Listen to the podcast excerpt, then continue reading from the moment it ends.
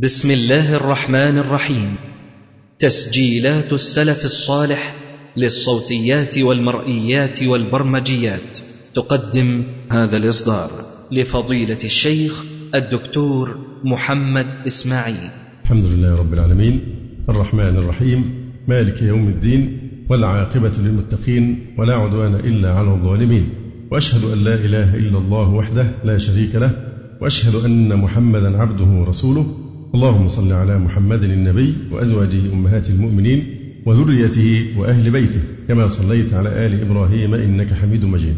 أما بعد فموضوعنا هذا المساء حول عصمة الإمام ومسألة عصمة الإمام لها أهمية كبرى عند الشيعة وهي من المبادئ الأولية في كيانهم العقدي. والعصمة في كلام العرب تعني المنع عصمة الله عبده يعني أن يعصمه مما يوبقه. واعتصم فلان بالله إذا امتنع به. أما معنى العصمة عند الشيعة فيختلف بحسب أطوار التشيع وتطورته. لكن يظهر أن مذهب الشيعة في عصمة الأئمة قد استقر على ما قرره شيخ الشيعة في زمنه المجلسي صاحب بحار الأنوار المتوفى سنة 1111 في قوله اعلم أن الإمامية اتفقوا على عصمة الأئمة عليهم السلام من الذنوب صغيرها وكبيرها فلا يقع منهم ذنب أصلا لا عمدا ولا سهوا ولا لخطأ في التأويل ولا للإسهاء من الله سبحانه. فالمجلسي يسبغ على أئمته العصمة من كافة الأوجه المتصورة العصمة من المعصية كلها صغيرة أو كبيرة. العصمة من الخطأ والعصمة من السهو والنسيان. وهذه الصورة للعصمة التي يرسمها المجلسي ويعلن اتفاق الشيعة عليها. لم تتحقق لأنبياء الله ورسله كما يدل على ذلك صريح القرآن والسنة وإجماع الأمة. فهي غريبة على الأصول الإسلامية بل إن النفي المطلق للسهو والنسيان عن الأئمة تشبيه لهم بمن لا تأخذه سنة ولا نوم. ولهذا قيل للرضا والرضا هو الإمام الثامن الذي تدعي الشيعة عصمته. قيل للرضا إن في الكوفة قوما يزعمون أن النبي صلى الله عليه وآله لم يقع عليه السهو في الصلاة.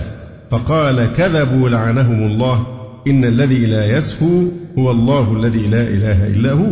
هذا النص إن صح. فمن الممكن أن نستقرأ منه بأن نفي السهو والذي أصبح من أسس مفهوم العصمة عند الاثنى عشر المتأخرين كان في عصر الرضا عقيدة لقوم ينتسبون للتشيع. لم يذكر لهم اسم لقلتهم أو حقارتهم أو شناعة قولهم. وكانوا يخصون بهذه العقيدة أفضل الخليقة محمد بن عبد الله صلى الله عليه وسلم. هذا الاتجاه الغالي قوبل باللعن. والتكذيب والتكفير من إمام الشيعة نفسه. لأن في هذا تشبيها للرسول صلى الله عليه وسلم بالله تبارك وتعالى الذي لا تأخذه سنة ولا نوم. فماذا يقول الرضا إذا في من يطلق هذا الوصف عليه وعلى آخرين معه من أجداده وأبنائه؟ لا شك أن إنكاره عليهم أشد وأعظم. كما يمكن أن يؤخذ من هذا النص تأخر شيوع هذا الاتجاه عن عصر الرضا. فطبعا كما نعلم عقائد الشيعة ليست واحدة في كل العصور. بيطرأ عليها نوع من التطور. دينهم قابل للتغير باستمرار والتطور. فما كان في المراحل الأولى للتشيع من الأمور الشاذة والغريبة والمستنكرة يمر به الزمن حتى يصبح نفس الشيء من ضرورات المذهب التي لا يتصور خلوه عنها. ثم يشرع في الكلام على التطور التاريخي أو نشأة هذه العقيدة في عصمة الأئمة وكيف تطورت. شيخ الإسلام ابن تيمية رحمه الله تعالى. يقرر أن معتقد العصمة كان من آراء ابن سبأ ولا شك أن ابن سبأ قد نقل عنه ما يؤدي إلى القول بالعصمة وأعظم. فقد نقل عن ابن سبأ القول بألوهية أمير المؤمنين علي رضي الله عنه لكنه لم يقل بالعصمة حسب النظرية الإمامية. يعني إذا كان وصل أن هو بيقول في أمير المؤمنين عليه أنه إله مش محتاج نتكلم بقى في العصمة هو خلاه إله. لكن هو العصمة عند ابن سبأ لم تكن بالمعنى الموجود الآن والذي تبلور فيه التصور الأخير للعصمة. فابن سبأ كانت أغلب آرائه تدور حول علي بن أبي طالب نفسه رضي الله عنه. حتى إنه كان أول من قال بالتوقف من الشيعة. يعني التوقف انتظار ظهور علي ورجعته أن عليا سوف يرجع. ويرى القاضي عبد الجبار أن القول بعصمة الإمام وأنه لا يجوز عليه الخطأ والزلل في حال من الأحوال ولا يلحقه سهو ولا غفلة لم يعرف في عصر الصحابة والتابعين لهم إلى زمن هشام بن الحكم حيث ابتدع هذا القول. العلامة محب الدين الخطيب رحمه الله تعالى يتفق معه في تحديد الحقبة الزمنية التي نشأت فيها عقيدة العصمة لكنه يعزوها إلى شخص آخر معاصر لهشام بن الحكم فيقول وأول من اخترع لهم هذه العقيدة الضالة خبيث يسميه المسلمون شيطان الطاق وتسميه الشيعة مؤمن آل محمد واسمه محمد بن علي الأحول.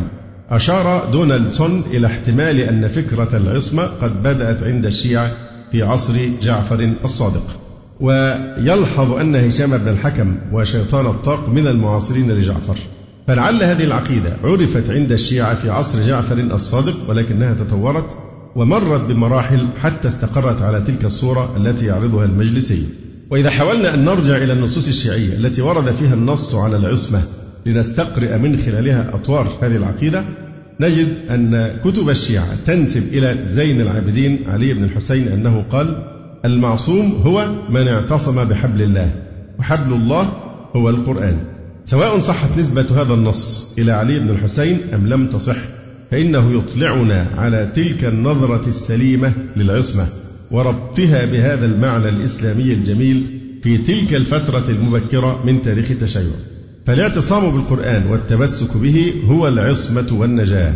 فالعصمة بهذا المعنى لا تقتصر على أناس معينين وإنما هو ما أمر الله به في قوله واعتصموا بحبل الله جميعا. ولا تفرقوا وقال تعالى ومن يعتصم بالله فقد هدي إلى صراط مستقيم.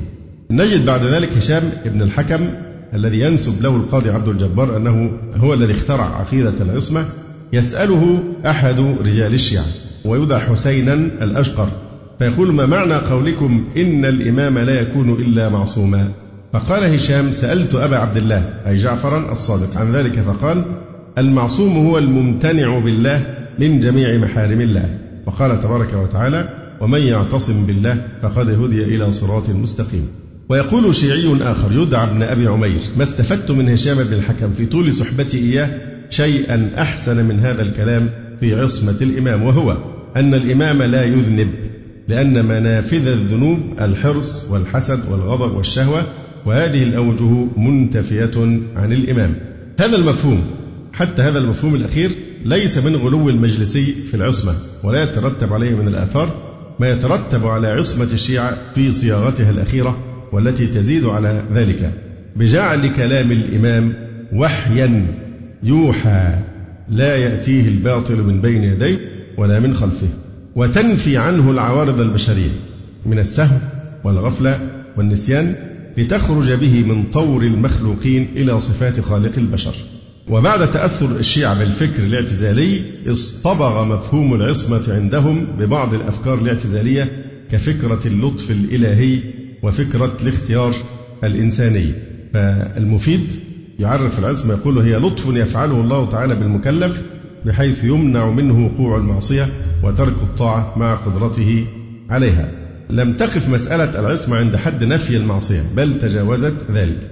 في القرن الرابع يقرر ابن بابويه عقيدة الشيعة في العصمة فيقول اعتقادنا في الأئمة أنهم معصومون مطهرون من كل دنس وأنهم لا يذنبون ذنبا صغيرا ولا كبيرا ولا يعصون الله ما أمرهم ويفعلون ما يؤمرون. ومن نفى عنهم العصمة في شيء من أحوالهم فقد جهلهم ومن جهلهم فهو كافر. كلام خطير يعني موضوع العصمة قضية من قضايا الأصول عندهم ليس من قضايا الفروع. ومن لا يعتقد بعصمة الأئمة الاثنى عشر فهو إيه؟ كافر. يقول ومن نفى عنهم العصمة في شيء من أحوالهم فقد جهلهم ومن جهلهم فهو كافر.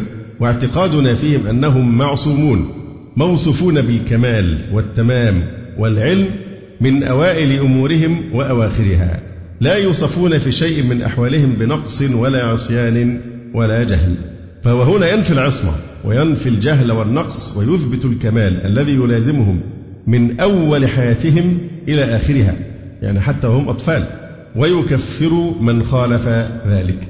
هذا طور آخر انتقلت إليه مسألة العصمة لكنه لم يكن يصرح بنفي السهو عن الأئمة كما فعل المجلسي وشيوخ الشيعة المتأخرون. بل إنه نص في كتابه من لا يحضره الفقيه على أن نفي السهو عن النبي صلى الله عليه وسلم هو مذهب الغلاة والمفوضة. يقول إن الغلاة والمفوضة لعنهم الله ينكرون سهو النبي صلى الله عليه وآله إلى آخره.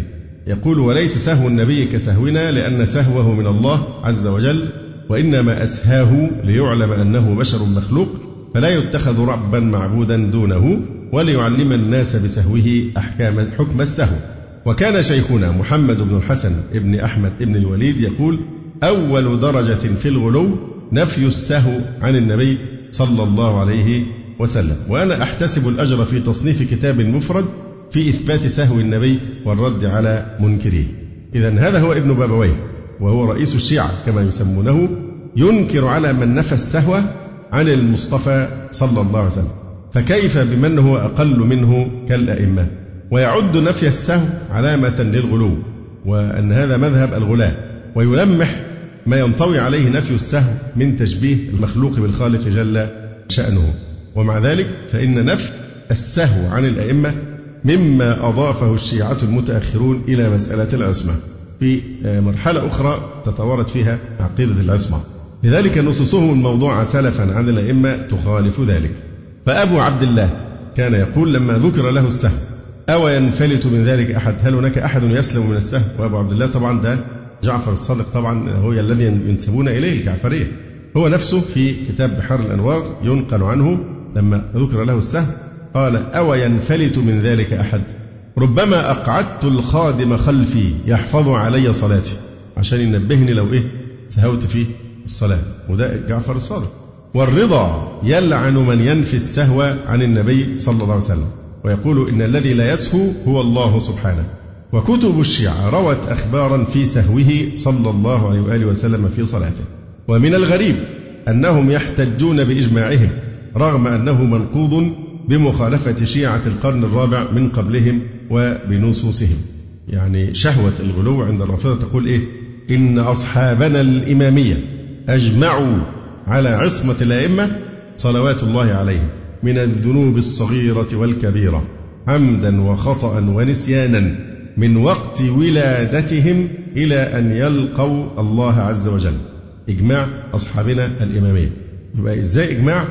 وأئمتكم من القرن الرابع يلعنون وينكرون على من ينفي السهو عن النبي صلى الله عليه وسلم كما ذكرنا. هذا الكلام. يحتجون بالإجماع مع أنه من علمائهم في القرن الرابع كما ذكرنا خالفوهم في هذا الإجماع المزعوم. فما معنى قولهم إن أصحابنا الإمامية أجمعوا على عصمة الأئمة؟ معناه أنهم أجمعوا على ضلالة. وبما أنهم أجمعوا على ضلالة فهم ليسوا من أمة محمد صلى الله عليه وسلم. لأن النبي عليه الصلاة والسلام قال إن الله لا يجمع أمتي على ضلالة. فهم اجتمعوا هم فئة يعني تنتسب للإسلام ليسوا هم المسلمين الذين يعتد بإجماعهم لكنهم فئة تدعي الإسلام. فإذا أجمعت فهذا كلام كالريح ما له, ما له أي وزن هواء ما له أي قيمة لماذا؟ أن أجمعتم على ضلالة وأمة محمد لا تجتمع على ضلالة ولا قيمة لهذا الإجماع مع أنه لا يثبت هذا الإجماع حتى من كتبهم وتراثهم لأن أئمتهم في الماضي كانوا ينكرون هذا الغلو وإنما هذا من الإضافات والاختراعات التي مر بها هذا المذهب في مراحله كما هو معلوم وإذا قيل لهم كيف ينعقد إجماعكم وشيخكم الصدوق ابن بابويه وشيخه ابن الوليد قد خالفا هذا المذهب. قالوا إن خروجهما لا يخل بالإجماع لكونهما معروفي النسب. وناقشنا هذا بالتفصيل في اعتقادهم في الإجماع. أما القسم الآخر الذين قالوا بالعصمة المطلقة ففيهم من لا تعرف هويته ونسبه أو كلهم كذلك. فيحتمل أن يكون الإمام الغائب خرج من مخبئه وأدلى بصوته معهم وقوله هو العمدة في الإجماع. أي أنه يكفي في إثبات حجية الاجتماع في هذه المسألة وجود الظن بأن الغائب المعصوم يوجد مع الفئة التي قررت نفي السهو ولك أن تعجب كيف يردون النصوص الصريحة في إثبات السهو والواردة في كتبهم عن الأئمة ويتعلقون بإجماع يكشف عن قول المعصوم الغائب على سبيل الظن والاحتمال. ولكن مذهب الشيعة كما قلنا مرارا هو مذهب شيوخهم وليس مذهب الأئمة. لقد احتار المجلسي وهو يرى النصوص التي تخالف إجماع الصحابة فقال المسألة في غاية الإشكال. مسألة عصمة الأئمة من السهو المسألة في غاية الإشكال. لدلالة كثير من الأخبار والآيات على صدور السهو عنهم عن الأئمة. وإطباق الأصحاب إلا من شذ منهم على عدم الجواز عدم جواز السهو فهو متحير. وهذا اعتراف من المجلسي بأن إجماع الشيعة المتأخرين على عصمة الأئمة بإطلاق يخالف رواياتهم. وهذا دليل واقعي واعتراف صريح في أنهم يجمعون على ضلالة وعلى غير دليل حتى من كتبهم. أقصى دليل بيقولوه حينما نقول لهم آراء هؤلاء السابقين الذين خالفوا الإجماع إن ممكن الفريق الذين قالوا بالعصمة المطلقة يحتمل أن الإمام خرج من المخبأ من السرداب وأدلى بصوته عنهم فيكون إجماعهم كاشفا عن قول الإيه؟ الإمام الغائب. يحتمل. خرافات وظنون وكلام لا يمت إلى العلم والحجة بصلة الأعجب من ذلك كيف استدلوا على عصمة الأئمة؟ يعني هذه عقيدة مهمة واللي بيخالفها يبقى كافر. طيب إيه الأدلة على أن في حاجة اسمها عصمة الأئمة؟ أول شيء طبعا سوف يحاولون الاستدلال بالقرآن الكريم. وطبعا قبل ما نشرع في الموضوع الموضوع واضح أنه هيكون أيضا مهزلة محاولة الاستدلال بالقرآن على أن الأئمة معصومون لماذا؟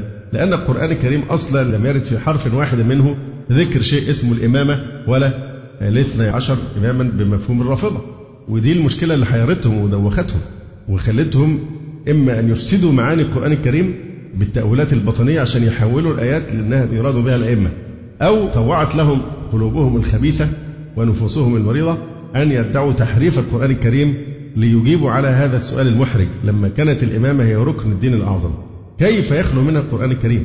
القرآن الذي نزل فيه أطول آية في الدين في إثبات حق المسلم في جنيهات قليلة. إذا ترضى منه مال.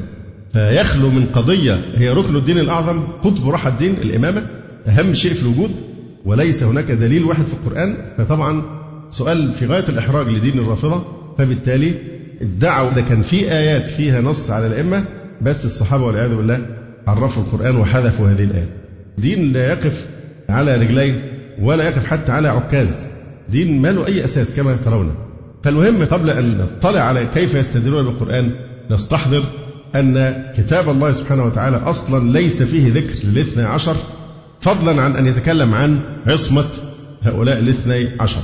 إلا أن الاثني عشرية تتعلق بالقرآن لتقرير العصمة.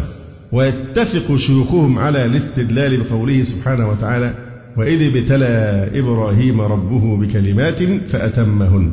قال إني جاعلك للناس إماما. قال ومن ذريتي؟ قال لا ينال عهد الظالمين. لما الشيعة بيقعوا في هذه المضائق المحرجة عندهم هو منهج إن هو لازم يعمل يبين إن هو رد وخلاص وأي رد بقى يطلع. بس المهم إن الشيعة ردوا. بيفكرني ببعض القساوسة حينما يردون على المسلمين أو يهاجمونهم في كتابات أو شيء من هذا. تشعر إن الهدف إن هو قدام الشباب وكده بتوعهم يقولوا لهم إيه إحنا ردينا على الكلام ده أو في رد هو موجود بس. لكن تيجي تطلع كلام تجد كلام في غاية السخافة.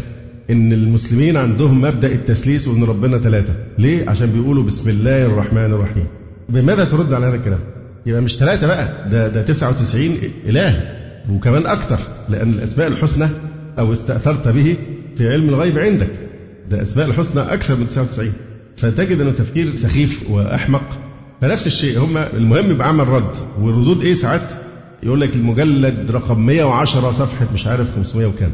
يحبوا جدا ينفخوا لأن الكذب لا يكلف. فهم عندهم حتة محاولة الحرب النفسية بأن يبين لك أن كتاب دين له مجلدات وعشرات المجلدات ونحو ذلك. على أي الأحوال حاولوا أن يتمسحوا في هذه الآية الكريمة. على أن المقصود بها الأئمة. وإذ ابتلى إبراهيم ربه بكلمات فأتمهن قال إني جاعلك للناس إماما. قال ومن ذريتي. قال لا ينال عهد الظالمين. بهذه الآية صدر المجلسي بابه الذي عقده في بحاره بشأن العصمة بعنوان باب لزوم عصمة الإمام. باب لزوم عصمة الإمام والدليل هذه الآية الكريمة في القرآن الكريم. جملة من شيوخ الشيعة المعاصرين يجعلون هذه الآية أصل استدلالهم من القرآن ولا يستدلون بسواها مثل محسن الأمين ومحمد حسين آل كاشف الغطاء والذي يقول بأن هذه الآية صريحة في لزوم العصمة. صريحة؟ صريحة في لزوم العصمة الأئمة ال 12 تخيلوا. ويتولى صاحب مجمع البيان سياق وجهة استدلال أصحابه بهذه الآية على مرادهم فيقول استدل أصحابنا بهذه الآية على أن الإمام لا يكون إلا معصوما من القبائح لأن الله سبحانه نفى أن ينال عهده. الذي هو الإمامة ظالم. فبيفسر لا ينال عهد الظالمين بيقول العهد ده هو إيه؟ الإمامة ومن ليس بمعصوم فقد يكون ظالما إما لنفسه وإما لغيره. فإذا قيل إنما نفى أن ينال ظالم في حال ظلمه فإذا تاب فلا يسمى ظالما فيصح أن يناله. لا ينال عهد الظالمون. فممكن واحد يعترض على التفسير الشيعي ده ويقول لهم إيه؟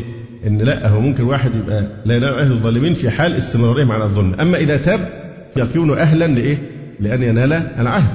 والجواب أن الظالم وإن تاب فلا يخرج من أن تكون الآية قد تناولته في حال كونه ظالما. فإذا نفى أن يناله فقد حكم عليه بأنه لا ينالها.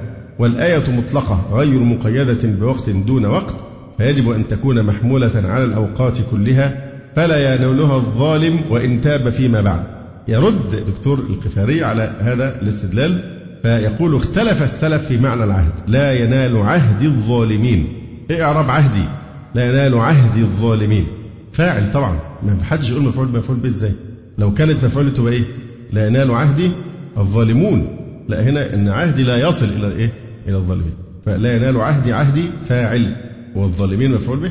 قال ابن عباس والسدي لا ينال عهدي النبوة. إن العهد هنا النبوة. قال لا ينال عهد الظالمين أي نبوتي. وقال مجاهد الإمامة. أي لا أجعل إماما ظالما يقتدى به. وقال قتادة وإبراهيم النخعي وعطاء والحسن وعكرمة لا ينال عهد الله في الآخرة الظالمين. أما في الدنيا فقد ناله الظالم فأمن به وأكل وعاش. ده تفسير ثاني يبقى أول حاجة أن العهد هو النبوة أن الأنبياء معصومون. ثاني شيء أن لا ينال عهدي في الآخرة. أما في الدنيا فقد ناله الظالم وأمن به وأكل وعاش. كم نرى من الظالمين من يكونون حكاما ويهنؤون بذلك ويعيشون. قال الزجاج وهذا قول حسن أي لا ينال أماني الظالمين أي لا أؤمنهم من عذابي في الآخرة. والمراد بالظالم المشرك. وقال الربيع بن أنس والضحاك عهد الله الذي عهد إلى عباده دينه. يقول لا ينال دينه الظالمين. ألا ترى أنه قال وباركنا عليه وعلى إسحاق.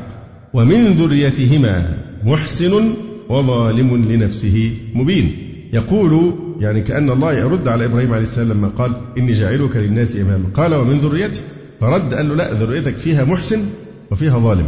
فالظالم لا ينال هذا العهد. فكأنه يقول له ليس كل ذريتك يا إبراهيم على الحق.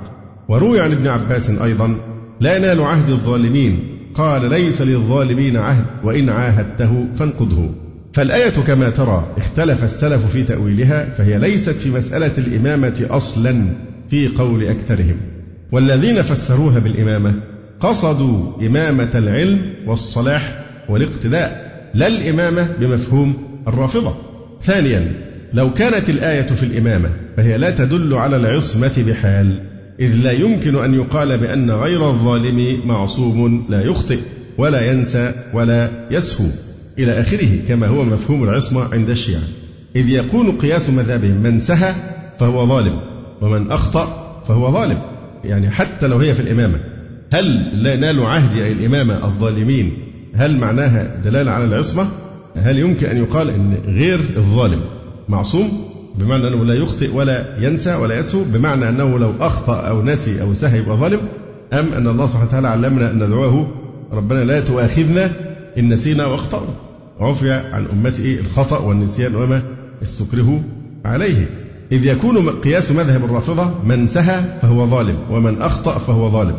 وعلشان كده فسروا لا ينال عهد أي الإمامة اللي هو بالعصمة يعني. وهذا لا يوافقهم عليه أحد ولا يتفق مع أصول الإسلام فبين إثبات العصمة ونفي الظلم فرق كبير لأن نفي الظلم إثبات للعدل لا العصمة الشيعية.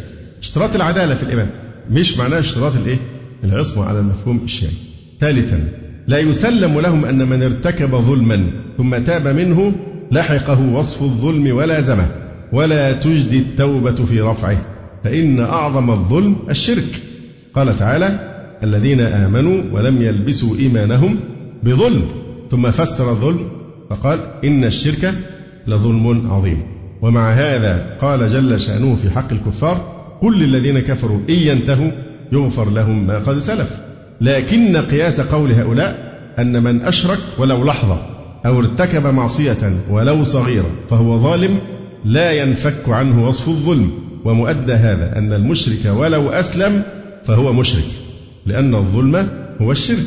فصاروا بهذا أشد من الخوارج الوعيدية لأن الخوارج لا يثبتون الوعيد لصاحب الكبيرة إلا في حالة عدم توبته.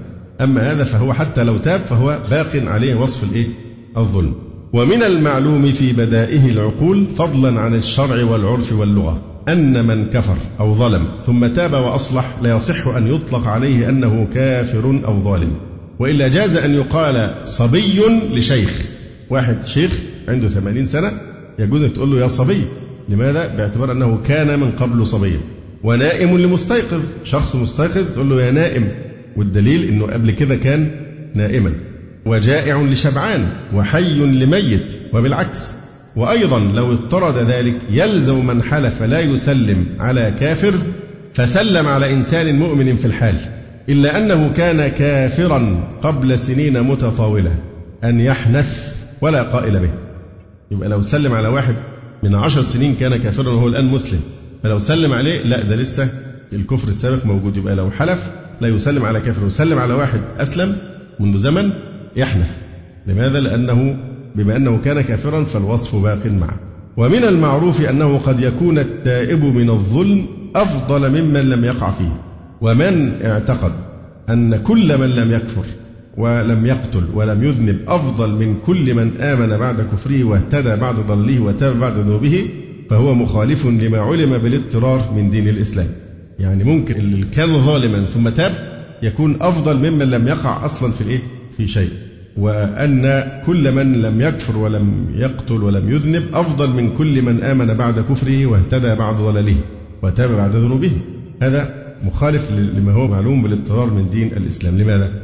هل الصحابة هم خير أمة أخرجت للناس سبق لكثير منهم الشرك من قبل أم لا؟ ومع ذلك هم أفضل ممن أتى بعدهم لأن التوبة تمحو ما قبلها والإسلام يجوب ما كان قبله يقول فمن المعلوم أن السابقين أفضل من أولادهم وهل يشبه أبناء المهاجرين والأنصار بآبائهم عاقل؟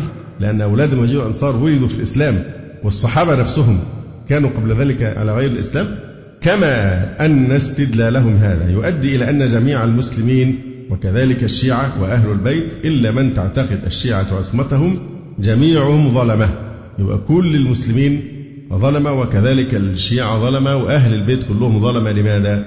لأنهم غير معصومين لأن لا ينال عهد الظالمين هم قالوا يعني المعصومين يبقى وصف الظلم ينطبق على كل المسلمين والشيعة وأهل البيت أيضا وقد قال شيخهم الطوسي بأن الظلم اسم ذنب فلا يجوز أن يطلق إلا على مستحق اللعن. لقوله تعالى ألا لعنة الله على الظالمين قرر أحد علماء الشيعة الزيدية في نقد استدلال الشيعة الاثنى عشر بهذه الآية فقال احتج الرافضة بالآية على أن الإمامة لا يستحقها من ظلم مرة ورام الطعن في إمامة أبي بكر وعمر وهذا لا يصح لأن العهد إن حمل على النبوة فلا حجة. لا ينال عهد الظالمين. كانت هي النبوة فخلاص انتهى ما لهمش مالهاش علاقة بعلاقة بموضوع الأئمة دي في الأنبياء فقط. وإن حمل على الإمامة لا ينال عهد الظالمين. إن كان العهد هنا مقصود بالإمامة على حد زعم الرافضة فمن تاب من الظلم لا يوصف بأنه ظالم ولم يمنعه تعالى من نيل العهد إلا حال كونه ظالما. لكن إن تاب لا يطلق عليه وصف الظلم. كما ترون الاستدلال عجيب جدا استدلالهم بالآية الكريمة في سورة البقرة. أما استدلالهم من السنة فيتمسكون بروايات من طرق أهل السنة للاحتجاج بها على أهل السنة وإقناع قومهم بأن ما هم عليه موضع إجماع وهي ما بين كذب حديث مكذوبة أو بعيد عن استدلالهم وهذا ناقشناه بالتفصيل في فصل الإمامة. والروايات التي يحتجون بها هي تتعلق بأهل البيت ولا حجة للاثنى عشرية في ذلك أصلا لما ثبت أن الاثنى عشرية ليس لها علاقة بأهل البيت إلا العلاقة المزعومة بعلي وبعض أولاده وهم الحسن والحسين وبعض ذرية الحسين. وقد انقطع النسل الذين يقولون بإمامتهم لوفاة الحسن العسكري عقيما. فعلاقتهم منذ 260 سنة بشيوخ يزعمون النيابة عن معدوم لا وجود له. وهم الذين انتهوا بالمذهب إلى هذه النهاية المفزعة التي مر علينا جملة من صورها. وقد سلف ذكر الشواهد في تكفيرهم لأهل البيت ولذلك فإن تمسكهم بالقول بعصمة أهل البيت هو من خداع العناوين غير أن الاثنى عشرية. تقيم معتقدها في العصمة وغيرها بما يرويه صاحب الكافي وإبراهيم القمي والمجلسي وأضربهم من روايات منكرة في متنها فضلا عن إسنادها. تثبت لهؤلاء الاثنى عشر العصمة المزعومة. وقد ساق المجلسي في بابه الذي عقده في شأن العصمة 23 رواية من روايات شيوخهم كالقمي والعياشي والمفيد وغيرهم. وقد ذكرها بعد استدلاله بآية البقرة التي تبين لنا أن استدلالهم بها باطل. أما الكليني في الكافي فقد عقد مجموعة من الأبواب في معنى العصمة المزعومة. ساق فيها أخبارا بسنده عن الاثنى عشر يدعون فيها أنهم معصومون بل شركاء في النبوة. بل يتصفون بصفات الألوهية وهذا سبق أن بيناه في بيان اعتقادهم في أصول الدين. في الكافي مثلا باب أن الأئمة هم أركان الأرض وأثبت فيه ثلاث روايات تقول بأن الأئمة الاثنى عشر كرسول الله صلى الله عليه وسلم في وجوب الطاعة وفي الفضل وفي التكليف. يقول في أصول الكافي فعلي جرى له من الطاعة بعد رسول الله صلى الله عليه وآله ما لرسول الله صلى الله عليه وآله. يعني علي له حق الطاعة تماما كحق طاعة رسول الله عليه الصلاة والسلام. كذا سائر الاثنى عشر. ثم ما تلبث أن ترفعهم عن مقام رسول الله صلى الله عليه وسلم إلى مقام رب العالمين حيث تقول إن عليا قال أعطيت خصالا لم يعطهن أحد قبلي. علمت علم المنايا والبلايا فلم يفتني ما سبقني ولم يعزب عني ما غاب عني. والذي يعلم المنايا والبلايا هو الله. القائل وما تدري نفس ماذا تكسب غدا وما تدري نفس بأي أرض تموت. والذي لا يعزب عنه شيء ولا يفوته شيء هو الخالق جل علاه. يقول تعالى لا يعزب عنه مثقال ذرة في السماوات ولا في الأرض. فالأمر تعدى حدود العصمة إلى دعوى الرسالة والألوهية وهذا خروج عن الإسلام رأسا. أبواب الكافي باب فرض طاعة الأئمة. 17 رواية باب أن الأئمة ولاة أمر الله وخزنة علمه. باب أن الأئمة خلفاء الله عز وجل في أرضه إلى آخر هذا الكذب. كما ترون ما ذكروا من الأدلة على العصمة حتى الآن ما في دليل لا من القرآن ولا من السنة. طيب ننظر إلى أدلتهم العقلية على مسألة العصمة. كلها ترجع إلى أصل واحد وهو أن الأمة كلها معرضة للخطأ والضلال والعاصم لها من الضلال هو الإمام. يعني الأمة في إجماعها ليست معصومة من الضلال. ولو قلنا أنها معصومة فهي معصومة بسبب وجود الإمام. فرتبوا أدلتهم على هذا الأساس فقالوا إن الأمة لا بد لها من رئيس معصوم يسدد خطأها. فهم افتروا هذا الافتراء وأوجبوه. هم أوجبوه على الله والعياذ بالله. هم يوجبون الإمامة على الله. أقل ما في هذا أنه سوء أدب مع الله سبحانه وتعالى. ما للعباد عليه حق واجب. فقالوا إن الأمة لا بد لها من رئيس معصوم يسدد خطاها.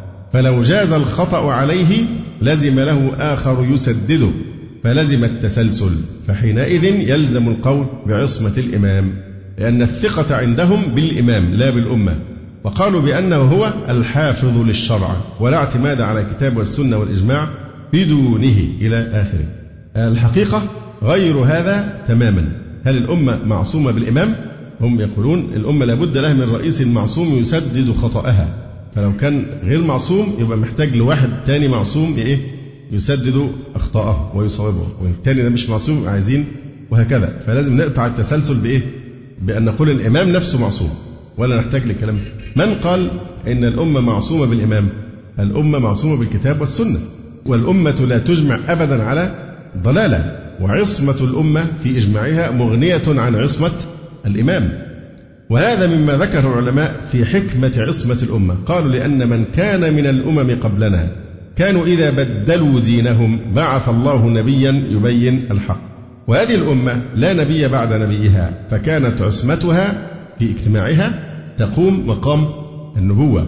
فلا يمكن أحدا منهم أن يبدل شيئا من الدين إلا أقام الله من يبين خطأه فيما بدله.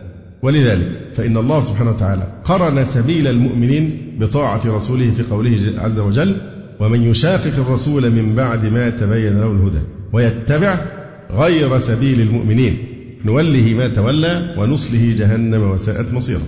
ولذلك استدل الإمام الشافعي بهذه الآية على حجية الإجماع. فعصمة الأمة وحفظها من الضلال كما جاءت بذلك النصوص الشرعية تخالف تماما من يوجب عصمة واحد من المسلمين ويجوز على مجموع المسلمين إذا لم يكن فيهم معصوم الخطأ. كالرافضة الرافضة. يوجبون عصمة شخص واحد فقط هو الإمام. ثم يأتون إلى مجموع الأمة كلها. مجموع الأمة إذا لم يكن في وسطهم الإمام غير معصوم من الخطأ. معاندة لقول النبي صلى الله عليه وسلم. وكل ما سطروه وملأوا به الصفحات من أدلة عقلية تؤكد الحاجة إلى معصوم قد تحققت بالرسول صلى الله عليه وسلم. ولذلك فإن الأمة ترد عند التنازع إلى ما جاء به الرسول من الكتاب والسنة ولا ترد إلى الإمام. لذلك الإمام البخاري في صحيح في كتاب إيه؟ كتاب الاعتصام بالسنة. الاعتصام. فالعصمة والحفظ حفظ الأمة إنما يكون باتباع الكتاب والسنة. تركت فيكم ما إن تمسكتم به لن تضلوا بعدي أبدا. كتاب الله وسنتي. والله سبحانه وتعالى يقول إيه؟ فإن تنازعتم في شيء فردوه إلى الله والرسول. ما قالش الإمام. قال العلماء إلى كتاب الله وإلى نبيه صلى الله عليه وسلم. فإن قبض فإلى سنته. وهذه الأمة بهدي الكتاب والسنة لا تجمع على ضلالة لأنها لن تخلو من متمسك بهما إلى أن تقوم الساعة. ولهذا فإن الحجة على الأمة قامت بالرسل. كفاية يكفي الرسل. في إقامة الحجة كما قال تعالى إيه؟ إنا أوحينا إليك كما أوحينا إلى نوح والنبيين من بعد. إلى أن قال تعالى لئلا يكون للناس على الله حجة بعد الرسل ولم يقل عز وجل بعد الأئمة. لم يقل بعد الرسل والأئمة وإنما قال بعد الرسل وما كنا معذبين حتى نبعث رسولا. تقوم الحجة بالرسل فقط. فهذا يبطل قول من أحوج الخلق إلى غير الرسل كالأئمة. وأدلتهم العقلية التي تؤكد الحاجة إلى إمام معصوم وأن الأمة بدونه لا إيمان لها ولا أمان هذه الحجج هي أيضا تؤدي في النهاية إلى إبطال عصمة الأئمة عندهم يعني هو بيقعدوا يدوشون في المناظرات والكتب والكلام ده بإيه؟ الأمة محتاجة إلى معصوم لكي يدلها ويهديها ويخرجها من الظلمات إلى النور مش كده؟ مش محتاجة المعصوم اللي هو الإمام فين هو الإمام ده؟ والأئمة ال 12 بماذا انتفعت الأمة بهم؟ خارج يعني باستثناء أمير المؤمنين علي والحسن ابنه رضي الله عنهما أين هم الأئمة؟ إن كان أنتم بتدللون في الأدلة العقلية دائما أن الأمة محتاجة إلى واحد معصوم يسدد آه، يعني خطأها وكذا وكذا وأن الأمة محفوظة بحفظ الإمام ومعصومة من الضلال بوجود الإمام فين هو الإمام؟ أين هو شفنا منهم حاجة؟ يعني بعد عهد أمير المؤمنين وابنه الحسن أين الأئمة ال 12 يقول وأدلتهم العقلية التي تؤكد الحاجة إلى إمام معصوم وأن الأمة بدونه لا إيمان لها ولا أمان. هذه الحجج هي أيضا تؤدي في النهاية إلى إبطال عصمة الأئمة عندهم لأن أئمتهم لم يتحقق بهم مقاصد الإمامة التي يتحدثون عنها. والواقع أنه يكفي من ذلك انتهاء ظهور الإمام عندهم منذ سنة 260 هجرية. سواء كان لم يوجد أصلا لأن حتى أكثر فرق الشيعة التي وجدت إثر وفاة الحسن العسكري تنفي وجود شخص اسمه محمد بن الحسن العسكري اللي هو المهدي المزعوم. لأنه أصلا الحسن العسكري مات وكان عقيما ووزعت تركته ولم يثبت إطلاقا أنه أنجب هذا الولد الوهمي. ودي كلام أكثر فرق الشيعة. يعني الشيعة مع بعضهم هم أيضا إيه أكثرهم في الفرق دي ينفون وجود ابن للحسن العسكري. وكما تقوله أيضا أسرة الحسن وعلى رأسهم أخوه جعفر. وكما يؤكد علماء النسب والتاريخ أنه هذا الولد لم يولد أو هو مختف لم يظهر. هنفترض أن هو ولد وأنه دخل وهو صبي صغير في السرداب واختفى بقى من ساعتها حتى الآن عايش جوه السرداب. كما تقول الفرقة الاثنى عشرية طيب هذا الغائب الموعود أو هذا الغائب المعدوم لم ينتفع به في دين ولا دنيا. يبقى انهارت كل الأدلة العقلية التي يحشدونها ليدللوا بها على وجوب أن يكون الإمام معصوما. يكون معصوما عشان يهدينا من الضلال ويحل لنا الإشكال. طب ما يجي يحل له مشكلة الانتخابات اللي عندهم دي صحيح أنا مش بتكلم يعني ما يخرج من السرداب ويشوف مين الصح في الاثنين. لأن طبعا هو لو خرج الاثنين هينهاروا يعني في عقيدتهم لأنه طبعا خرج خرج المهدي والقائم فهم الآن أحوج ما يكونون إليه وثورتهم المشؤومة على البشرية كلها آه، يأكل بعضها بعضا كما هي عادة الثورات. وإن شاء الله تعالى يعني يكون فيها خراب دولتهم وانتكاس رايتهم وراحة البشر كلهم من شرورهم. فأين إمامهم هذا؟ من انتفع به لا في دين ولا في دنيا. فالأدلة العقلية التي تذكرونها على العصمة فين هم الأئمة؟ عملوا إيه للبشرية؟ وهذه ثلمة لا تسد وفتق لا يرتق في المذهب الاثنى عشري. لا يبقي ولا يذر لحججهم وزنا ولا أثرا. وكذلك أجداده من قبل. المهدي اللي في السرداب. أجداده أيضا من قبل لم يتولى منهم أحد على الإطلاق. الحكم ما عدا أمير المؤمنين علي والحسن رضي الله عنهما قبل تنازله. ولهذا قال أهل العلم إن دعوى العصمة عندهم ليس عليها دليل إلا زعمهم بأن الله لم يخل العالم من أئمة معصومين لما في ذلك من المصلحة واللطف. ومن المعلوم المتيقن أن هذا المنتظر الغائب المفقود لم يحصل به شيء من المصلحة واللطف. وكذلك أجداده المتقدمون. لم يحصل بهم المصلحة واللطف الحاصلة من إمام معصوم ذي سلطان كما كان النبي صلى الله عليه وسلم بعد الهجرة. فإنه كان إمام المؤمنين الذي يجب عليهم طاعته ويحصل بذلك سعادتهم. ولم يحصل بعده أحد له سلطان تدعى له العصمة إلا علي رضي الله عنه. ومن المعلوم أن المصلحة واللطف الذي كان المؤمنون فيها زمن الخلفاء الثلاثة أعظم من المصلحة واللطف الذي كان في خلافة علي زمن القتل والفتنة والافتراق. لأن علي ابتلي بحصول الفتنة والافتراق والقتال الذي حصل في عهده. فالمصلحة واللطف في الخلفاء الثلاثة الراشدين كانت أكثر منها في عهد أمير المؤمنين علي رضي الله تعالى عنه الذي تدعون أنه معصوم. أما من دون علي فإنما كان يحصل للناس من علمه ودينه مثل ما يحصل من نظرائه. وكان علي بن الحسين وابنه أبو جعفر وابنه جعفر بن محمد يعلمون الناس ما علمهم الله كما علمه علماء زمانهم. وكان في زمانهم من هو أعلم منهم وأنفع للأمة. وهذا معروف عند أهل العلم. ولو قدر أنهم كانوا أعلم وأدين فلم يحصل من أهل العلم والدين ما يحصل من ذوي الولاية من القوة والسلطان وإلزام الناس بالحق ومنعهم باليد عن الباطل. وأما من بعد الثلاثة كالعسكريين فهؤلاء لم يظهر عليهم علم تستفيده الأمة ولا كان لهم يد تستعين بهم الأمة بل كانوا كأمثالهم من الهاشميين لهم حرمة ومكانة وفيهم من معرفة ما يحتاجون إليه في الإسلام والدين ما في أمثالهم.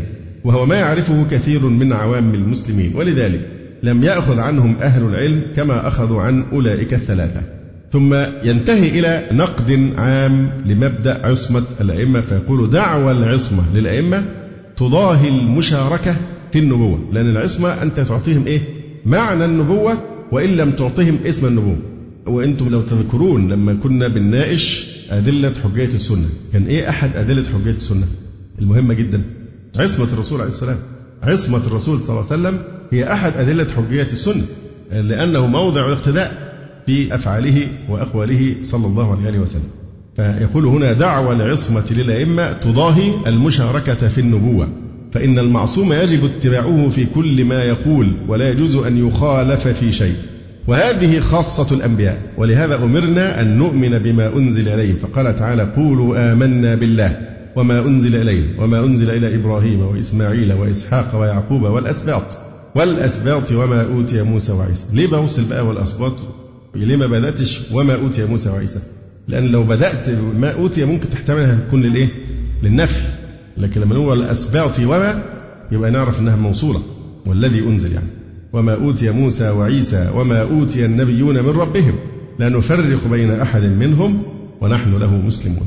فأمرنا أن نقول آمنا بما أوتي النبيون. فالإيمان بما جاء به النبيون مما أمرنا أن نقوله ونؤمن به وهذا ما اتفق عليه المسلمون. فمن جعل بعد الرسول صلى الله عليه وسلم معصوما يجب الإيمان بكل ما يقوله فقد أعطاه معنى النبوة وإن لم يعطه لفظها كأنه صار إيه؟ شريكا للنبي صلى الله عليه وسلم.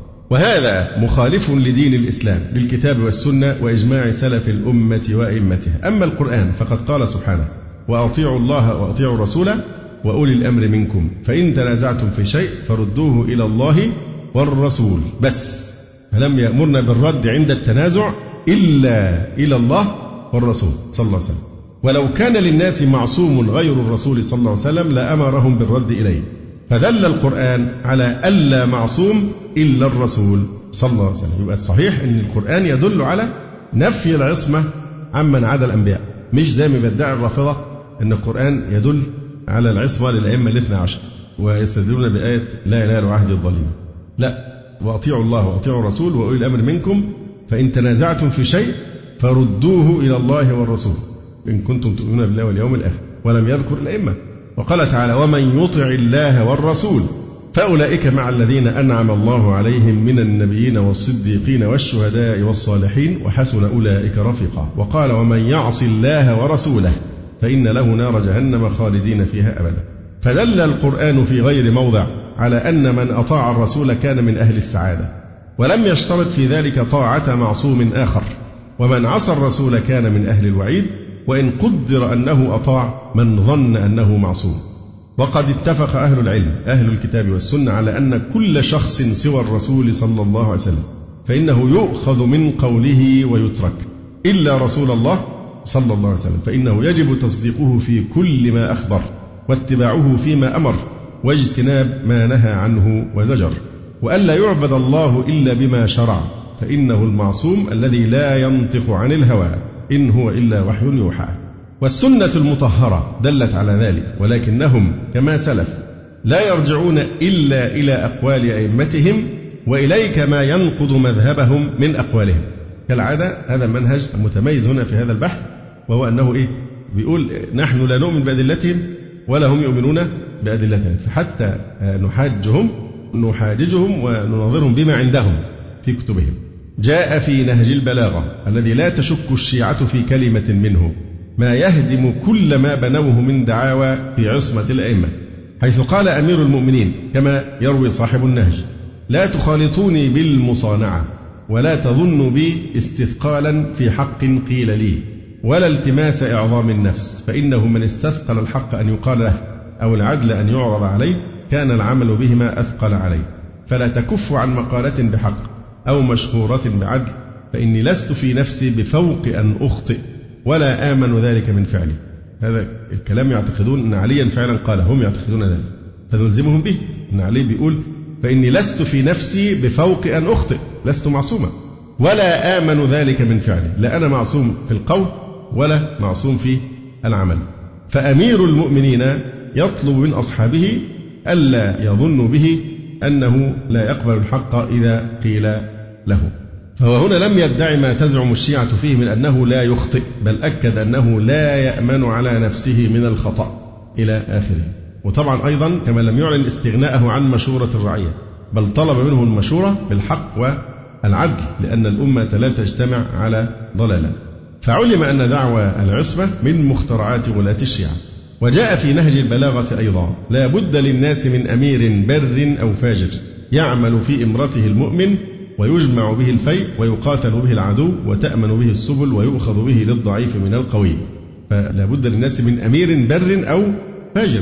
فلم يشترط العصمة في الأمير ولم يشر لها من قريب أو بعيد بل رأى أنه لا بد من نصب أمير تناط به مصالح العباد والبلاد. ولم يقل إنه لا يلي أمر الناس إلا إمام معصوم.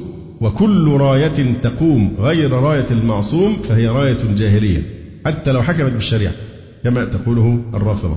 ولم يحصر الإمامة في الاثني عشر المعصومين عند الشيعة. ولم يكفر من تولاها من خلفاء المسلمين كما تذهب إليه الشيعة. بل رأى ضرورة قيام الإمام ولو كان فاجرا. وجعل إمارته شرعية بدليل أنه أجاز الجهاد في ظل إمارة الفاجر. فأين هذا؟ مما تقرره الشيعة بمنع الجهاد حتى يخرج المنتظر. لأن الإمامة الشرعية محصورة عندهم في الاثنى عشر. بل الأئمة كانوا يعترفون بالذنوب ويستغفرون منها. فذكر هنا أيضا آه، عن نهج البلاغة دعاء لعلي فيه الإقرار بالذنب والعودة إلى الله بعد التوبة والاعتراف بالسقطات والمخالفات. فهذا كله ينفي ما تدعيه الشيعة من العصمة. إذ لو كان علي والأئمة معصومين لكان استغفارهم من ذنوبهم عبثا. قال أبو عبد الله كما جاء في بحار الأنوار إنا لنذنب ونسيء ثم نتوب إلى الله متابا. فهذا جعفر الصادق وهو في زعمهم معصوم. ومع ذلك هو نفسه يقول إنا لنذنب ونسيء ثم نتوب إلى الله متابا. كذلك ذكر دعاء عن أبي الحسن موسى الكاظم أيضا دعاء طويل فيه نفس هذا المعنى وهو الاعتراف يعني بالذنوب مما ينافي العصمة فطبعا آه، الدعاء ده بتاع أبو الحسن بيقول إيه؟ رب عصيتك بلساني ولو شئت وعزتك لأخرستني. وعصيتك ببصري ولو شئت لأكمهتني. وعصيتك بسمعي ولو شئت وعزتك لأصممتني. وعصيتك بيدي ولو شئت وعزتك لكنعتني. يعني شللتني. وعصيتك بفرجي ولو شئت وعزتك لأعقمتني. وعصيتك برجلي ولو شئت وعزتك لأجذمتني. وعصيتك بجميع جوارحي التي أنعمت بها علي ولم يكن هذا جزاك مني. احتار شيوخ الشيعة في توجيه مثل هذه الأدعية التي تتنافى مع ما مقرر عندهم من العصمة المزعومة. فيقول أحدهم كنت أفكر في معناه وأقول كيف يتنزل على ما تعتقده الشيعة من القول بالعصمة وما اتضح لي ما يدفع التردد الذي يوجبه. مش قادر يفهم إزاي أبو معصوم وإزاي بيقول إيه هذه الأدعية. ثم ذكر أنه توجه بالسؤال عن هذا إلى شيخهم رضي الدين أبي الحسن علي بن موسى بن طاووس العلوي الحسني وذكر له هذا الإشكال. فقال له ابن طاووس إن الوزير مؤيد الدين العلقمي سألني عنه فقلت كان يقول هذا ليعلم الناس. لا ده هو بيقول الدعاء ده عشان الناس تتعلم منه إزاي تستغفر يعني. كان يقول هذا ليعلم الناس. ويبدو أن ابن العلقمي اقتنع بالجواب ولكن صاحب الإشكال الراجل نفسه صاحب الإشكال استدرك على جواب ابن طاووس وقال إني فكرت بعد ذلك فقلت هذا كان يقوله في سجدته في الليل وليس عنده من يعلمه. يقول احتار بقى. ثم خطر ببالي جواب آخر وهو أنه كان يقول ذلك على سبيل التواضع ولكن لم يقنعه هذا الجواب واستقر جواب السائل انتهى بقى بعد الحيرة دي كلها استقر الجواب على إن إيه بقى؟ أن اشتغال الأئمة بالمباحات من الأكل والشرب والتفرغ إلى النكاح يعدونه ذنبا ويعتقدونه خطيئة ويستغفرون الله منه يعني كان بيستغفر لأنه كان بيأكل ويشرب وينام وأي شيء من الأفعال المباحة دي خطيئة وذنب فده المقصود بكل الاستغفار ده. ويذكر أن هذا هو الجواب الذي لا شيء بعده ويتمنى حياة ابن العلقمي ليهديه إليه ويكشف حيرته به. إن ابن العلقمي مات وما كانش وصل له هذا الإيه؟ الفهم أو التوجيه. هذا الجواب الذي يرى أنه هو الكاشف لهذه المعضلة عندهم لا يتفق وشريعة الإسلام التي تنهى عن تحريم ما أحل الله وترفض الرهبانية. قل من حرم زينة الله التي أخرج لعباده والطيبات من الرزق وكيف يعد الأئمة هذه الأمور ذنوبا كيف يجعلون النكاح الذي هو من شرائع الإسلام ذنبا يستغفرون الله منه والله عز وجل يقول فانكحوا ما طاب لكم من النساء ويعتبرون الأكل والشرب معاصيا والله يقول كلوا من طيبات ما رزقناكم ولكن الجواب الذي يكشف هذه المعضلة بحق ويتفق مع واقع الأئمة وشرائع الإسلام هو بطلان دعوى العصمة بالصورة التي تراها الشيعة وأن الأئمة ليسوا بمعصومين من الخطأ والنسيان وهذا كما يتفق مع النصوص الشرعية ينسجم مع واقع الأئمة وبه تتحقق إمكانية القدوة. ولهذا فإن أنبياء الله عز وجل كانوا كسائر البشر يأكلون الطعام ويمشون في الأسواق. ويسعون في نشر الدعوة ويعانون من أذى قومهم ومن تكاليف الجهاد كل ذلك لتتحقق بهم القدوة وليكونوا لمن بعدهم أسوة. وأمر آخر يبطل دعوى العصمة ومن كتب الشيعة نفسها. ذلك هو الاختلاف والتناقض حيال بعض المواقف والمسائل. وأعمال المعصومين لا تتناقض ولا تختلف بل يصدق بعضها بعضا ويشهد بعضها لبعض. والاختلاف ناقض للعصمة التي هي شرط للإمامة عندهم وهو ناقض بالتالي لأصل الإمامة نفسها. ولذلك فإن ظاهرة الاختلاف في أعمال الأئمة كانت سببا مباشرا لخروج بعض الشيعة من نطاق التشيع حيث رابهم أمر هذا التناقض. ومن أمثلة ذلك ما يذكره القمي والنوبختي من أنه بعد قتل الحسين حارت فرقة من أصحابه. وقالت قد اختلف علينا فعل الحسن وفعل الحسين. المفروض أن الحسن والحسين معصومان فهم في تناقض في ما فعله الحسن وما فعله إيه؟ الحسين. فوقعوا في الحيرة. قالوا قد اختلف علينا أي تناقض عندنا فعل الحسن وفعل الحسين. لأنه إن كان الذي فعله الحسن حقا واجبا صوابا من موادعته معاوية وتسليمه له عند عجزه عن القيام بمحاربته مع كثرة أنصار الحسن وقوتهم. فإن كان ده صوابا فما فعله الحسين من محاربته يزيد بن معاوية مع قلة أنصار الحسين وضعفهم وكثرة أصحاب يزيد حتى قتل وقتل أصحابه جميعا باطل غير واجب لأن الحسين كان أعذر في القعود من محاربة يزيد وطلب الصلح والموادعة من الحسن في القعود عن محاربة معاوية.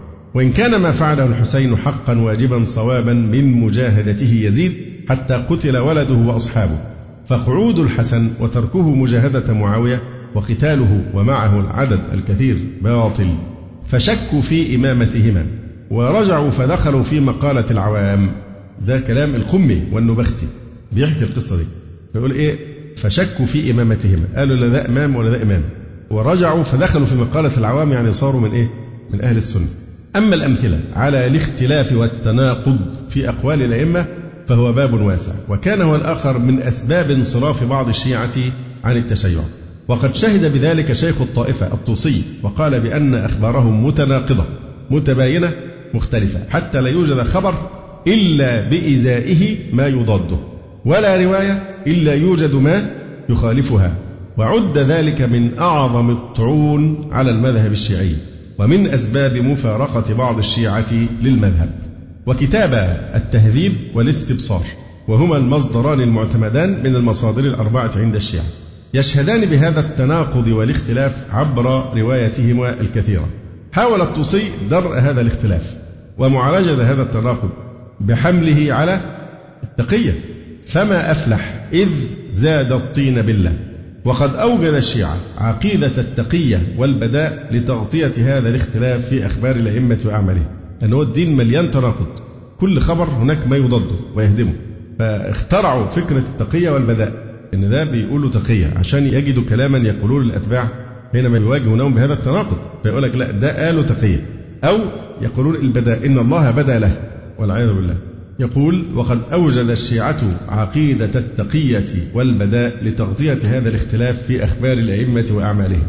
فاكتشف بعض الشيعة هذه المحاولة وعرف سبب وضع هاتين العقيدتين فترك التشيع وقال إن أئمة الرافضة وضعوا لشيعتهم مقالتين لا يظهرون معهما من أئمتهم على كذب أبدا وهما القول بالبداء وإجازة التقية. وتنقل كتب الشيعة أن الإمام في مجلس واحد وفي مسألة واحدة يجيب بثلاثة أجوبة مختلفة متباينة ويحيل ذلك على التقية أو على حرية الإمام في الفتوى وأن له أن يجيب على الزيادة والنقصان. ذهب رجل من الشيعة يدعى عمر ابن رياح ليسأل إمامه فلما أفتاه عاد إليه من قابل فسأله عن نفس المسألة فأفتاه بخلاف الجواب الأول فاستنكر ذلك وقال هذا خلاف ما أجبتني في هذه المسألة العام الماضي. فقال له أي الإمام إن جوابنا خرج على التقية فتشكك في أمره وإمامته ثم خرج من عنده ولقي أحد الشيعة ويدعى محمد بن قيس وقص عليه ما حدث وقال له وقد علم الله أني ما سألته عنها إلا وأنا صحيح العزم على التدين بما يفتيني به وقوله في العمل به. فلا وجه لاتقائه إياي وهذه حالي. يعني ليه يعمل معايا التقية؟ وأنا جاي أستفتيه عشان أعمل باللي هينصحني به مهما كان. فمرة يفتيني برأي والسنة اللي بعدها يفتيني في نفس المسألة برأي مناقض يقول تقية ليه؟ وأنا كنت أنا وهو بس مع بعضنا. خايف من مين؟ فقال له محمد بن قيس فلعله حضرك من اتقاه. يمكن كان في واحد قاعد فاحتاج هو للتقية فعشان كده تناقض كلامه. قال ما حضر مجلسه بواحدة من المسألتين غيري. ولكن جوابيه جميعا خرج على وجه التبخيت ولم يحفظ ما أجاب به في العام الماضي فيجيب بمثله. الراجل نفسه قال لا ده هو جاوبني جواب متناقض لأنه كانش حافظ الإجابة بتاعت السنة اللي فاتت. فأفتاني بإيه؟ بعكسها. فرجع عن إمامته وقال لا يكون إماما من يفتي بالباطل. روى الكليني عن زرارة بن أعين عن أبي جعفر رضي الله عنه قال زرارة سألته عن مسألة فأجابني سأل أبا جعفر عن مسألة فأجابني ثم جاءه رجل فسأله عنها نفس المسألة فأجابه بخلاف ما أجابني ثم جاءه رجل فسأله عنها فأجابه بخلاف ما أجابني وأجاب صاحبي فلما خرج رجلان قلت يا ابن رسول الله رجلان من أهل العراق من شيعتكم. قدما يسألان فأجبت كل واحد منهما بغير ما أجبت صاحبيه. فقال يا زرارة إن هذا خير لنا ولكم ولو اجتمعتم على أمر واحد لصدقكم الناس علينا ولكان أقل لبقائنا وبقائكم. يعني ده هيظهر إن إحنا في وحدة صف ووحدة رأي. فإحنا نظهر التفتت عشان تقي عشان نحمي وجودنا ووجودكم. كلام ما يدخل عقلا. يعني. وأحيانا يفتي في تفسير آية من كتاب الله بثلاثة أجوبة متباينة. ويزعم أن هذا قد فوض إليهم يقولون فيه ما يشاءون. فأنت ترى اختلاف الجواب في مسألة واحدة وفي مجلس واحد. والاختلاف ينفي دعوى العصمة. هذا بحسب المنطق الشيعي. وإلا فإن شيئا من ذلك لم يحدث من أبي جعفر محمد الباقر. فدينه وعلمه وورعه ده في الواقع بقى. الإمام الكبير محمد الباقر أبو جعفر اللي هم بينسبوا إليه هذا التناقض هو في حد ذاته كما نقول هذا دين الشيوخ ليس دين الأئمة. أما الأئمة في الواقع فهم كانوا من أئمة أهل السنة وأئمة الحق. فأبو جعفر محمد الباقر دينه وعلمه وورعه ينفي أن يفتي في دين الله بالكذب خوفا وتقية. ولكن هذه الرواية وأمثالها هي حيلة ممن اخترع عقيدة العصمة والغلو في الأئمة. لستر الخلاف والتناقض الحاصل في روايتهم والتي هي في الغالب أيضا من صنع أيديهم فيحصل فيها من التناقض ما يليق بجهلهم. ثم إن المعصوم الذي يدعون اتباعه لم يعصمهم من الخلاف في أصل الدين عندهم وأساسه وهو الإمامة. هو معصوم ومع ذلك لم يعصمهم من أخطر قضية في الدين عندهم وهي قضية الإمامة فتجدهم مختلفين متنابذين متلاعنين. يكفر بعضهم بعضا لاختلافهم في عدد الأئمة وفي تحديد أعيانهم وفي الوقف وانتظار عودة الإمام أو المضي إلى إمام آخر. هذا عدا الروايات المختلفة المتناقضة في الكثير من أمور الدين أصوله وفروعه. مش المقصود من العصمة منع الأمة من الاختلاف؟ مش ده أساس الدليل العقلي اللي أنتوا قلتوه عشان موضوع العصمة؟ طيب ما أنتوا اختلفتم ولا كان في فايدة خالص لموضوع الإيه؟ يعني العصمة. يقول فما منعت العصمة المزعومة. أهل الطائفة من الاختلاف وعدم وجود أثرها يدل على انعدام أصلها. هذا وقد يكون مبدأ العصمة ورثته الشيعة عن المذهب المجوسي. ذلك أن المجوس تدعي في منتظرهم الذي ينتظرون وأصحابه أنهم لا يكذبون ولا يعصون الله ولا يقع منهم خطيئة صغيرة ولا كبيرة. وقد يقال بأن اعتقادهم في عصمة الأئمة أمر لا يؤثر اليوم لأن الأئمة قد انتهى وجودهم الفعلي منذ عام 60 و200 من الهجرة. يعني من 1170 سنة. من 1170 سنة الأئمة إيه؟ انتهى موضوع الاتصال بالأئمة ولم يبق إلا الانتظار للغائب الموعود. أقول إن هذه العقيدة لها آثارها اليوم في واقع الشيعة ويتمثل ذلك في جوانب منها أولا عملهم بما يؤثر عن الأئمة الاثنى عشر. كل الروايات الملفقة الموجودة في كتبهم والمنسوبة إلى الأئمة هم يقدسونها باعتبار أنها صدرت من أئمة إيه؟ معصومين فيعملون بها كما يعمل سائر المسلمين بالقرآن والسنة. ثانيا غلوهم في قبورهم وأضرحتهم ما هو أئمة معصومين. أدى إلى الغلو في قبورهم وأضرحتهم فالغلو في عصمتهم إلى حد وصفهم بصفات الألوهية تحول إلى غلو في قبورهم ومشاهدهم فيطاف بها وتدعى من دون الله سبحانه وتعالى. حقيقة هذا الباب بس ده لو فتحناه آه، كيف يعبدون أئمتهم من دون الله؟ والشرك والمدح ودي قصائد معروفة وأناشيد عندهم. أنا فاكر سمعت واحدة منها زمان واحد بينشد بيقول يا علي يا عالي فوق كل عالي. يعني أنت العالي فوق كل عالي. وكلام أبشع من هذا أنا لا أحفظه الآن. آه علي وجه رب الكون. وهكذا نحاول أن نحصل عليها مكتوبة ودي من المحاور المهمة فيما بعد. أن الدين الذي هم عليه ده لا يمكن أن يكون دين الإسلام. فالغلو نشأ من إيه؟ نشأ من القول بعصمتهم ثالثا أن المجتهد الشيعي أصبح له شيء من هذه الصفة. فهم يرون أن الراد عليه كالراد على الله وهو على حد الشرك بالله. هذا من الخطورة بمكان لأن آيات الشيعة اليوم هم الذين يقودون الحكم في دولة الشيعة. فينفذ الشعب تعاليمهم على أنها من شرع الله. ولا يعترض عليهم خشية الوقوع في الشرك. يمكن آه، آه، خامنئي بيحسب أنه هيكون زي الخميني. الخميني كانوا يقدسونه بناء على شيء من هذا الكلام. فبالتالي كان إذا قال قولا انتهى الكلام. لا يمكن أن ينقذ ذلك. كان مستحيل يرجع عن, عن أي شيء فعله. وأيام موضوع سلمان رشدي والإفتاء باهدار دمه إلى غير ذلك ضغط على إيران ضغط شديد جدا. لكن ما يستطيع أحد. قال الخميني قال وما حدش يقدر ابدا ينقض فتوى الخميني. فعلي خامنئي المفروض هو بيتصدر نفس المقام المرشد الروحي للثورة المشؤومة. الواحد كان متربص يعني عايز يشوف إيه تأثير العقيدة دي على جماهيرهم. لكن واضح إنها راحت عليه مش بنفس التقديس اللي كان للخميني بدليل التمرد الموجود الآن. أيضا من الأثار أثار هذه العقيدة حمل هذا الاعتقاد الفاسد والدينونة به اعتقاد فاسد المفروض أن يكشف وأن يوضح. هذا كان فيما يتعلق بعقيدة أخرى من عقائد الرافضة. ومن أصول دينهم وأعتقد أنها يعني صارت واضحة ونكتفي بهذا القدر. أقول قولي هذا وأستغفر الله لي ولكم. سبحانك اللهم ربنا وبحمدك. أشهد أن لا إله إلا أنت. أستغفرك وأتوب إليك. جزى الله فضيلة الشيخ خير الجزاء. ونسأل الله جل وعلا أن يرفع مكانة الشيخ في المهديين وأن يجعله علما من أعلام الهدى والدين. ولا تنسونا وتنسوا الشيخ من دعوة صادقة بظهر الغيب. وتقبلوا تحيات إخوانكم في تسجيلات السلف الصالح بالإسكندرية. هاتف رقم صفر ثلاثة فاصل أربعة تسعة أربعة سبعة ستة خمسة اثنان. والتليفون محمول صفر عشرة واحد ستة أربعة واحد تسعة ثمانية صفر. والسلام عليكم ورحمة الله وبركاته.